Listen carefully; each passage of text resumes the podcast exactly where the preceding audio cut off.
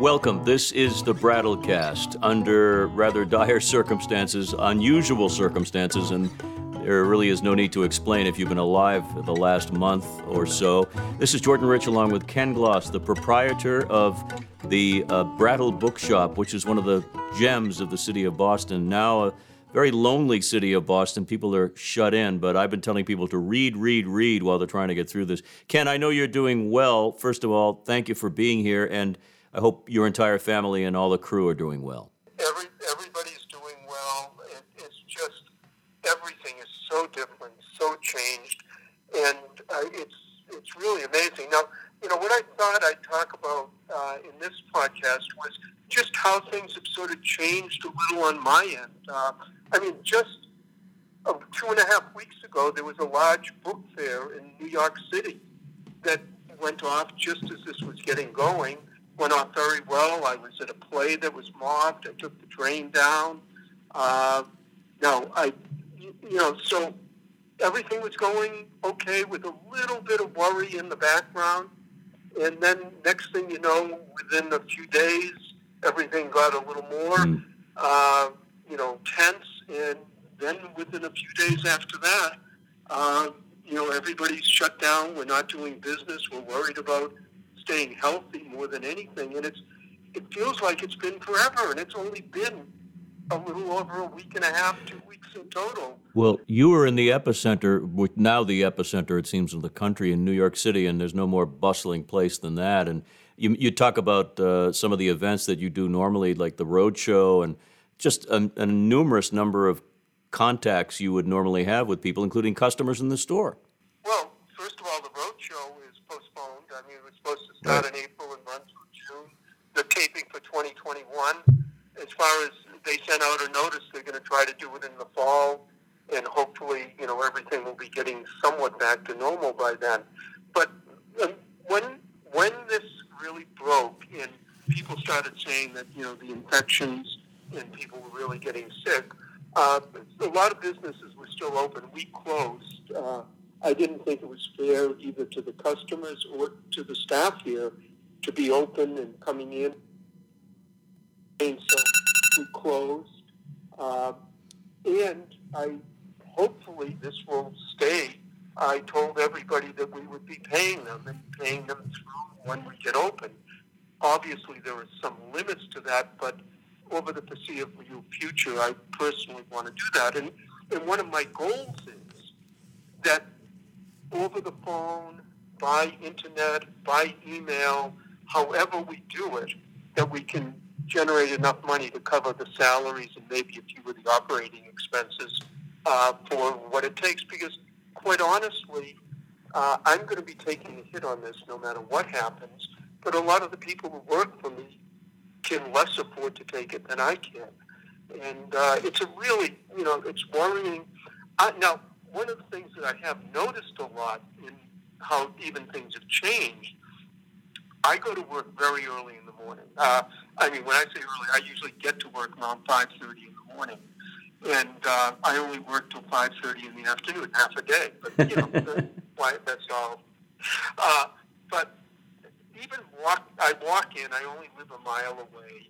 And at first, when I was walking in, you'd see a few construction workers, you'd see, you know, a few people out. There are always a few homeless people. Uh, but, you know, it's always quiet, but there's activity each day, especially this week, as each day has gone, uh, I'll tell you, at 5.30 in the morning, you don't have to worry about social distancing. Mm. There, and now, this morning when I came in, there was almost nobody on the streets, nobody around, and it, it's eerie. And then, then I get to work, and I answer emails, uh, talk in, on the phone to have some social connections, and uh, we have been lucky enough at steep discounts to at least keep a little bit of income coming in. And probably the only real contact we have is, uh, you know, UPS and going to the post office.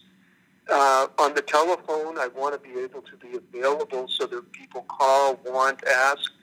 And the beginning of the week, we were getting lots of calls. Are you open? When are you going to be open? When are you going to reopen? Uh, those have gotten less and less, and uh, And now it's I almost feel it's funny when someone says, "When are you going to reopen?" I said, "Well, when the governor lets the restaurants reopen and crowds start to come, that's when we'll reopen." But it, it's just such a strange feeling. I almost feel like I'm in a Twilight Zone episode and stuck in it. And uh, what I'd like to do is change the channel. I, I, I couldn't agree with you more. And one of the things that is so appealing about what we do on this podcast and what you do every day in real life is that books are a great escape, a great way to relax. And I've been doing my, my book reviews on radio and telling people read certain kinds of books if you want to just forget about what's going on for an hour. But seriously, uh, uh, you're in a world of, of literature, of words, of magic that can help people through this.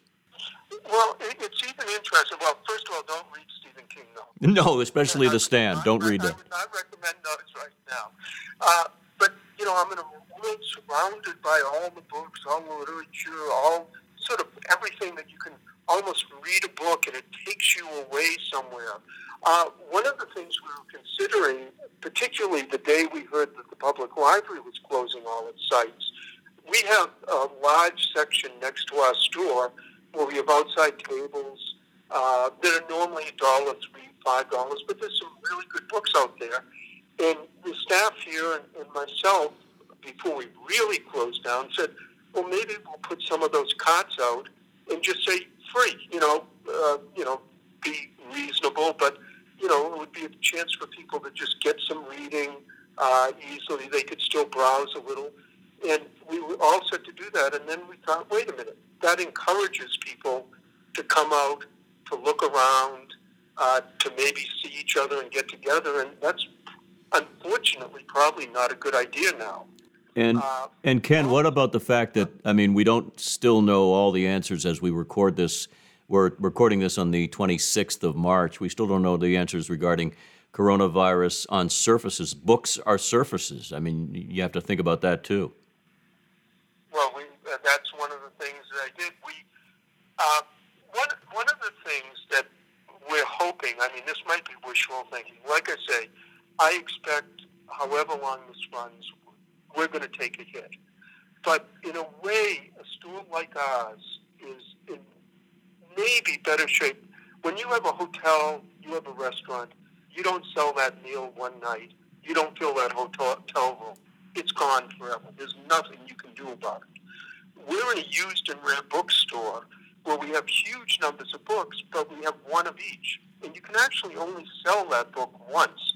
So whether it sells in March or in October, really, hopefully, and, and this might be wishful thinking, that some of our business is delayed business more than it is loss completely, although I expect it. Now, the other thing that's important about what I do, which is one of my really favorite parts about the business, is going out to houses and estates and in the searching and the buying and the finding. And that's where the real key to our business is. If you can't get the books, you can't sell the books, which means you can't do it. Now, uh, you always worry that if you delay somebody, if you say you can't make it right out, uh, that uh, you lose the person calling you.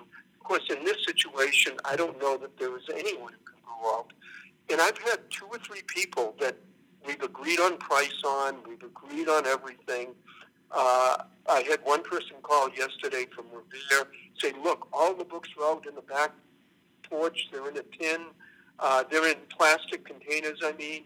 You can just go. You don't have to contact me. You can just get them. And then another person that we have 110 boxes of books that they just packed up and we've made a deal for is they moved all the books into a separate barn. And they said, wait a minute, you can come and get them. You don't have to see us. We'll just unlock the pond. And I said the exact same thing. I said, well, wait a minute. I don't know what's on the boxes, even though they're new.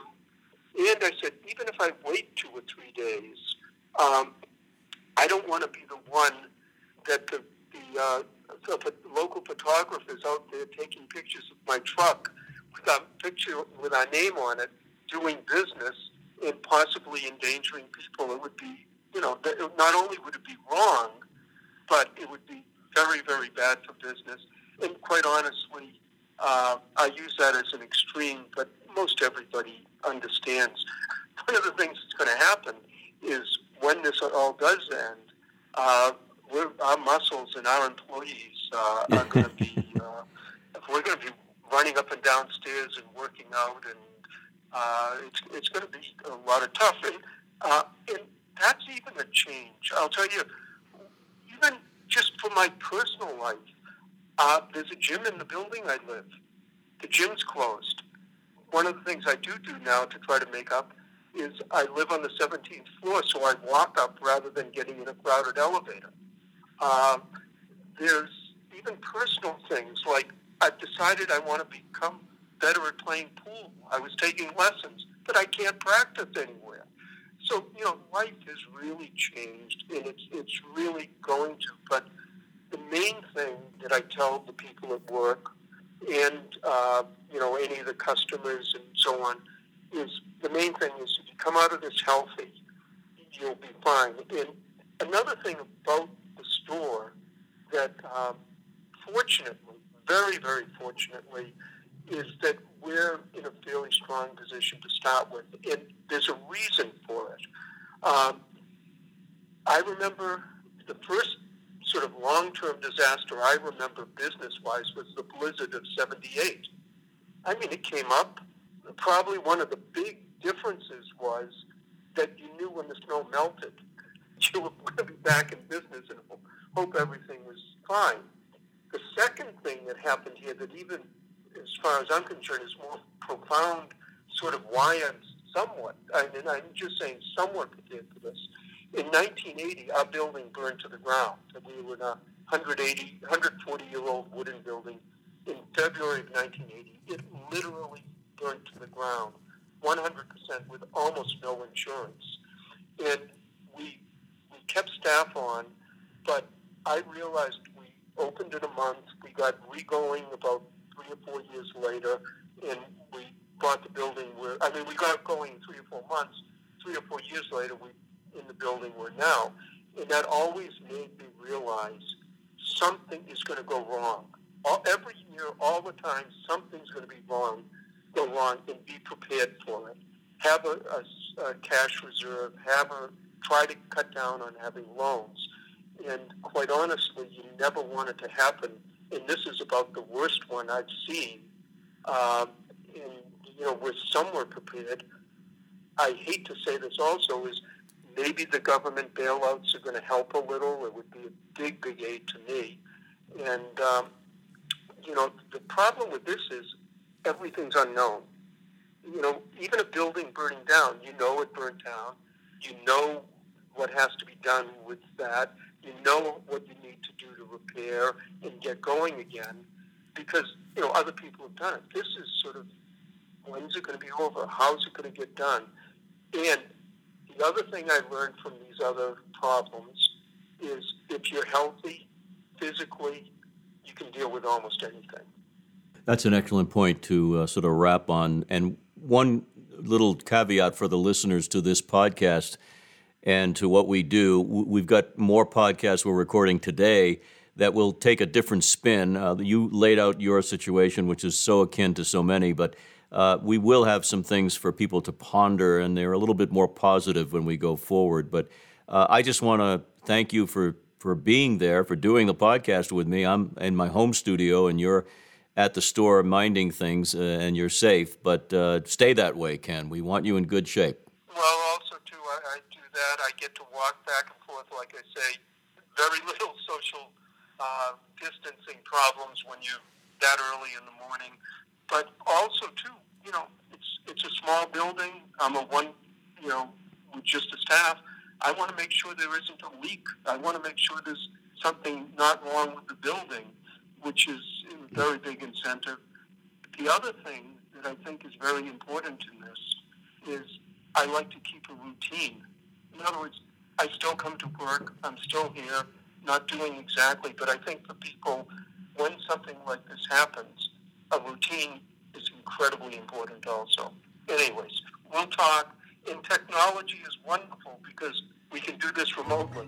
Indeed, uh, doing it with everybody I know, and it's important that we stay in touch. He's Ken Gloss. If you want to know more about the store, and there are so many great things to see on the website, brattlebookshop.com. Do check that out and uh, know that things are going to get better. And when they do, we're going to just have a bonanza of exciting news from the Brattle Bookshop. So we'll see you next time. Take good care. That's the important thing.